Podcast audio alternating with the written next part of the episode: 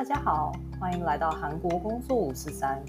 韩国工作五四三是有关韩国生活、工作和韩文学习的频道。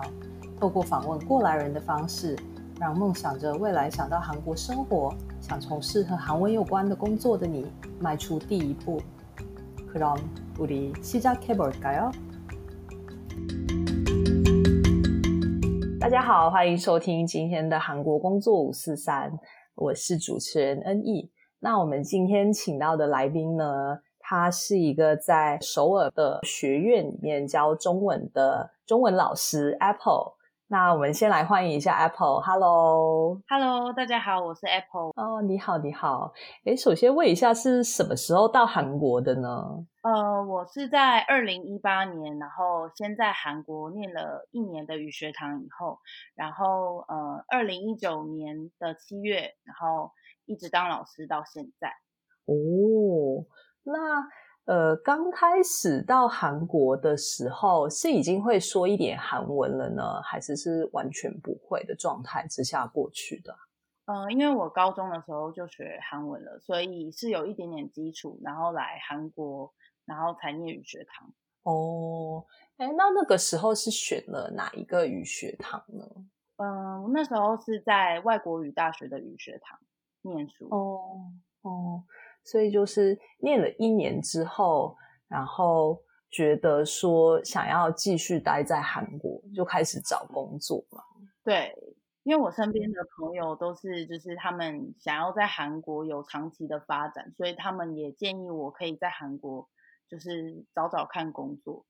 呃，Apple 的经历其实呃跟许多人都一样嘛，就是先去念那个韩国那边的语学堂。然后之后就可能觉得说，哎，还想要继续待在韩国，就觉得很喜欢这个地方，这样子，对，然后就开始找工作，对。对。但我，呃，你是我访问过就是唯一一个就在 韩国当中文老师的人，哦、对。对，其实讲到韩国华侨，我认识的第一位韩国华侨是我之前跟家人一起去韩国旅行的时候。对，然后我们的导游，嗯、因为我们呃我是新加坡人嘛，那呃、嗯、一般就是我们呃大部分都是华人这样子，对，所以到了那边虽然是韩国的旅行公司，但他们帮我们安排的就是一个会讲中文的导游，对，嗯、那呃那个时候他就有说，嗯、呃，他小时候他中文讲的比韩文好，然后就因此有被在学校就是有。被其他同学欺负这样子，然后、oh. 所以之后他就有点像是发愤图强，然后他那个家人其实现在已经回中国大陆，对，他就坚持要留在韩国，然后去上韩国的大学啊，然后之后就考了那个、mm. 呃导游的那个执照这样子，对，然后听了他的经验，我就呃第一次认识到说呃韩国的华侨。的一些可能在韩国的经历，对对对。那今天因为、嗯、呃有 Apple 在，所以就可能会多问一下关于韩国华侨的语言教育这个部分。哦、对，第一是怎么样找到这份教中文的工作？因为一般人的话，可能就会去当翻译啊，或者去就是公司里面上班嘛，就会怎么会想到想要当老师呢？嗯，因为我其实我刚开始来韩国的时候，我是拿打工度假签，嗯，呃，然后那个时候就是有妈妈的朋友是华侨，然后所以呃，他刚好找我去教他女儿，呃，关于一些中文啊，或者是他们学校的课业，哦，所以对，类似家教这样子。然后后来当了呃妈妈朋友的家教之后，然后。呃，那位妈妈就有推荐我去现在的中文学院，嗯，对，所以我就在现在的中文学院工作。他就说，哎，那边可能就是有缺老师，你要不要去试试看？这样子，嗯嗯嗯嗯嗯。然后面试的话，就是是普通的去见，就是学院的院长这样子嘛。嗯，其实，嗯，我那时候去的时候是直接跟我们院长面试，然后也没有太复杂的面试过程，就是还蛮顺利的。哦哦哦哦哦，因为可能就是有一些教学经验，就是他就会哦觉得哦你有教过，那就是要不要来试试看这样。呃，在学院里是教大概几岁的学生？嗯，在学院是教从四岁到五岁，然后一直到。呃，十二岁，国小六年级都有哦，所以其实年龄层还蛮广的。嗯、对，这些小朋友的中文程度，你觉得怎么样呢？当然，刚开始来的那个小朋友，他们一定是没有办法很流利。可是，嗯，我觉得在我们学院学至少两年，一年到两年就可以看到，嗯。很大幅度的进步，当然是前提是他要勇敢的喜欢说中文，会说会说中文，想说中文。哦，对对对对，这些小朋友的话，一般可能他上的幼稚园啊，或者是小学，都是韩文还有韩国的同学为主嘛。对对。这个学院是等于说，他下课之后才会过来这边上中文课吗？嗯，我们幼稚园的小朋友他们是直接在我们学校上课，然后，嗯，国小的小朋友他们是学校下课之后才来我们这里上课。然后有一点蛮好奇的是，我知道韩国人其实有很多也是对学外语还蛮热衷的。对，但可能以中文来讲的话，可能比较多人想要学的是就是简体字啊。对，那、嗯、呃，这家中文学院里面是教汉语拼音呢，还是教注音符号？嗯，我们用的是台湾的教材，所以是学注音符号。因为、哦、呃，其实华侨学校他们用的也是台湾的教材，所以我们就是配合他们一起。哦，了解了解。我觉得这些小朋友应该觉得最难的就是写汉字吧，嗯、繁体字也特别复杂。对，他们就是连注音符号，他们就是我们平常练习的时候，他们也写到一半也会觉得很累。哦，对啊，对啊，对啊。那如果说是呃，我们拿就是可能在你们学院最大年纪可能十一岁嘛。然后，嗯，十一岁的在这个中文学院的小朋友，跟在台湾的普通的学校的小朋友比较的话，中文程度大概是差多少呢？嗯，其实我觉得这不能比，因为从小的环境就是韩文，所以，嗯，嗯，他们的程度一定是差台湾的孩子蛮，应该会有一大截。可是，我觉得。嗯，他们其实愿意说，愿意来学中文已经很不简单了。嗯嗯嗯嗯嗯，对啊。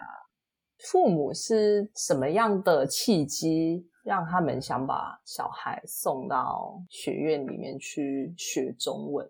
是因为觉得说，因为是华侨就必须要懂中文，还是是想说，哎，其实呃多一个语言有一个优势这样子？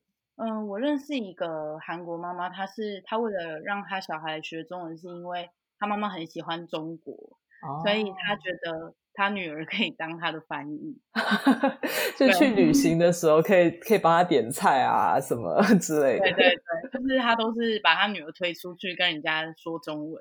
哦哦哦哦哦哦，所以说如果不是华侨就不能念嘛，这家学院。嗯，就是我们这里其实也是有收，就是双亲都是韩国人的韩国孩子来，哦，也是有这样的孩子来学。那身为老师，在教这些学生中文的时候，碰到最大的困难，你觉得是什么？我觉得是他们不愿意开口的时候。我遇过，就是，哦，嗯，妈妈把他送来学，可是孩子自己不想学。嗯。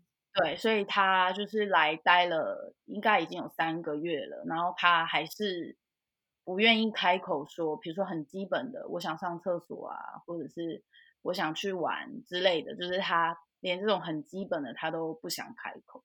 所以我觉得有时候是因为家长的关系，家长给他们的压力，所以他们有点不得不不得不来，所以他就会有点就是可能上课的时候会就会走神啊，或者发呆啊之类的。哦哦哦，碰到这样子的情况是，如果跟他说韩文，他会比较愿意开口说话吗？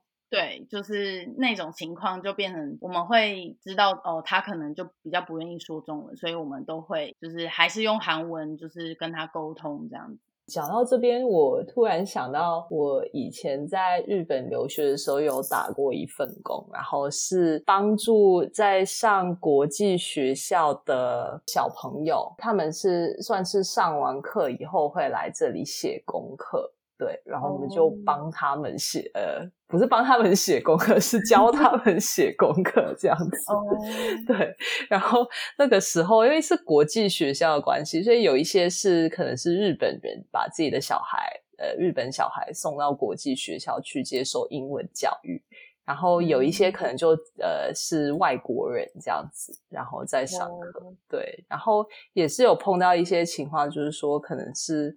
呃，比较晚被送到国际学校的的小朋友的话，他可能就还是讲日文，或对讲日文比较多。然后就有一些是我记得有碰过一个意大利的小孩，对，然后他讲日文或者讲英文的时候，就会比较有自信一点。然后要他说意大利文的时候，他可能就真的会变 超级害羞。对，哦，我觉得。华侨的小孩，他们不会觉得自己是华侨，然后从名字的话也没有办法直接看出他是华侨，所以我觉得基本上他们已经融入整个韩国的文化了。哦，对，他们就会觉得自己是韩国人。嗯。目前在韩国生活的话，自己也算是有完全融入韩国这个社会嘛？还是你会有一些地方，你还是会有一些就是文化冲击？嗯，虽然我蛮喜欢韩国的食物，可是其实我自己大部分自己煮的还是就是比较偏华人的食物。哦，所以一般都会自己做菜。对对对。原因是因为、嗯、因为我吃素的关系，所以就是我觉得自己煮比较方便。哦，鸡蛋那些能吃吗？嗯，我是吃蛋奶素，所以呃，鸡蛋跟牛奶都可以。哦、对嗯，那从就是我觉得。韩国人感觉就是比较肉食，对，他们就很肉食主义，然后再加上他们就是蛮特立独行的，所以我觉得韩国人就是就是他们很团结，可是其实还是有一点点排外的感觉。哦，对，嗯，因为我之前认识的韩国朋友，其实他们都蛮友善的，但是我来韩国之后发现，其实大部分的韩国人还是。比较喜欢跟韩国人相处，他们比较没有那么，嗯、呃，那么喜欢跟外国人相处，所以可能他们觉得跟韩国人相处比较自在吧。嗯嗯。那在韩国都是怎么样去认识朋友的呢？嗯、呃，我在韩国其实比较没有太多的机会可以认识韩国人，可是，呃、嗯。之前就是大概一年前，就是我还没有搬到现在的房子之前，我是住在 share house，然后住在 share house 就是可以认识很多各个不同国家的人，可是大部分跟我一起住 share house 的是台湾人比较多。嗯嗯嗯嗯，对，所以我们可能就是会偶尔台湾人就是在家里遇到，就是聊个天啊，或者是互相帮忙啊，我觉得就是蛮蛮不错的，因为我觉得刚好我蛮幸运的是。就是刚好都遇到同乡人，所以哦，对对对，因为如果就是整个房子都是韩国人的话，我也会蛮害怕的。那 share house 的话会有韩国人吗？还是都是外国人？嗯，也会有韩国人，就是例如他们是釜山，然后上来首尔工作的话，也是会住在我们这种 share house。哦，哎，那我想问一下，share house 的话，一般大家都是比较短期居住吗？还是说其实也有人是住大概一年以上的？嗯，我记得好像合约是要从六个月以上起跳，所以等于最短要住六个月。嗯嗯嗯嗯嗯嗯，好像三个月还六个月，就是也是一个一季一季这样起跳。可能很多人是，如果是在韩国那边念语言学校的话，其实也可以考虑住 share house。我之前听过的是，呃，就是考试院嘛，就可能是我觉得是可以，你可以租的房子里面，可能那个房租是最便宜的，对，然后就是会有自己的那个浴室跟呃，就是就床跟。房间嘛，那可能厨房的话是共用的。对，对，那 share house 跟考试院比起来，最大的不一样的地方是，嗯，我觉得 share house 比较不一样的地方是，呃，可能厨房会比考试院的厨房再大一点，然后厨房也是共用，然后但是 share house 的厕所就是也是共用。可能冰箱就是也是共用，就是七个人要用一个大冰箱这样子。之前就是跟室友一起住的时候，就是我们到最后就是还有划分，就是哪一格是谁冰，哪一格是谁冰。然后你买什么东西放冰箱，你要写名字之类的吗？对 对对。对 对，我觉得一般就是这种情况就。真的会有偷窃行为，就是诶谁喝了我的牛奶之类的。哦，就是可能有一个食物放很久，然后过期了，然后没有人吃。哦。对。哦。哎，那房租的话，跟考试院是差不多的吗？还是会比考试院稍微小贵一点？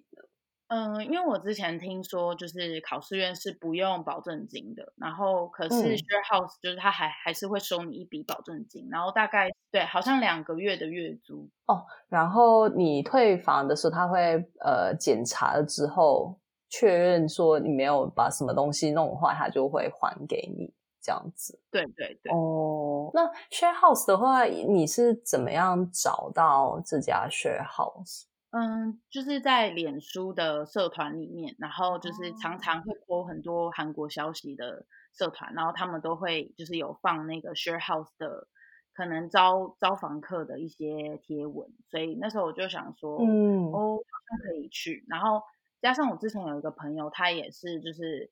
住在 share house，所以他就有问我说要不要住他的那个位置，因为他刚好要回台湾。哦，了解。呃，如果有一些未来想要到韩国的朋友在收听的话，其实可以多留意一下，就不只是有考试院这个选项，对，就也可以考虑说住 share house。对，我觉得考试院的话，可能大家都不太。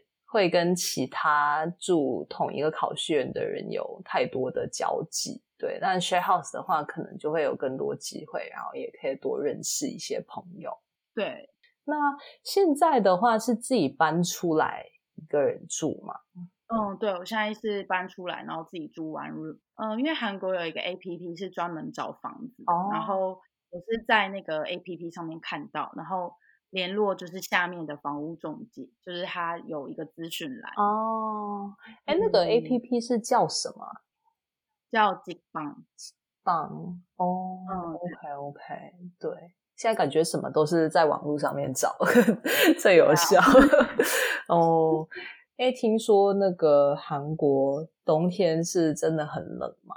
对，那对，呃，是现在租的房子是有那个地。你叫什么？那个 on on door 吗？哦，对对对，哦，是有的，对对是有的。然后那个租金里面会包括就是水电嘛，还是那个是另外算？嗯，我的房子是含水，但是它不含电跟瓦斯，所以电费跟瓦斯费还是要自己另外付。因为韩国疫情最近也算比较严重一点嘛。对，所以一般的话就是会一直待在家里嘛。嗯，因为我就是比较喜欢待在家，所以 跟我一样。然后因为加上最近疫情很严重，所以我就会尽量能不出去就不出去。对，然后我们刚呃其实有聊过，就是其实上课也变成是远距离就线上上课的模式嘛。对。嗯，除了就是在工作，有什么娱乐消遣吗？我自己是会就是找朋友，然后可能一起玩桌游。桌游哦，对对，嗯，因为他们有一个叫 board game，然后就是比如说、嗯、可能就是玩，它有那种比较立体的那种模型，然后嗯，就是你要看它的游戏规则去玩，然后也是有另外一种是、嗯、呃牌抽牌的那一种，嗯嗯嗯嗯，对。韩国那边习惯就是请朋友来自己的家玩嘛，因为我我觉得有一些民族就可能不是特别好客，就是 不太喜欢把把人就是请到他家里来。就一方面可能觉得自己家太小啊，或者说可能另一方面就是比较不知道哎爱干净吧，或之类的，或者可能邻居会觉得很吵。我觉得是因为最近疫情的关系，所以他们才会。就是变得都是在家里邀请朋友，可是还是，嗯，就是还是感觉出来，就是有很多人聚会的感觉。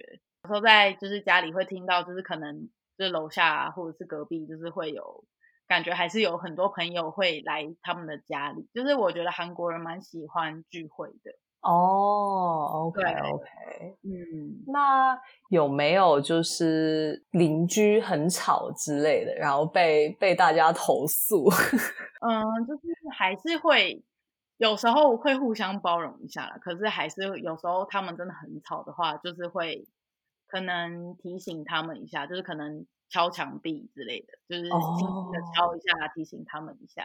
因为我之前住日本啊，然后我有听说，就是有一个也是哦，其实是台湾的朋友，然后他现在在住日本，然后他有一天回家，嗯、他就发现他的门口那边就挂了一双拖鞋，然后 其实就是他呃，可能住楼下的邻居就觉得他走路声音很吵。然后就给他买了一一双拖鞋，对，哦、然后 我就觉得哇，怎么这样？就也有话也不直讲，就 买了一双拖鞋是怎样？对，对，是日本人吗？哦，对对对对对，就可能。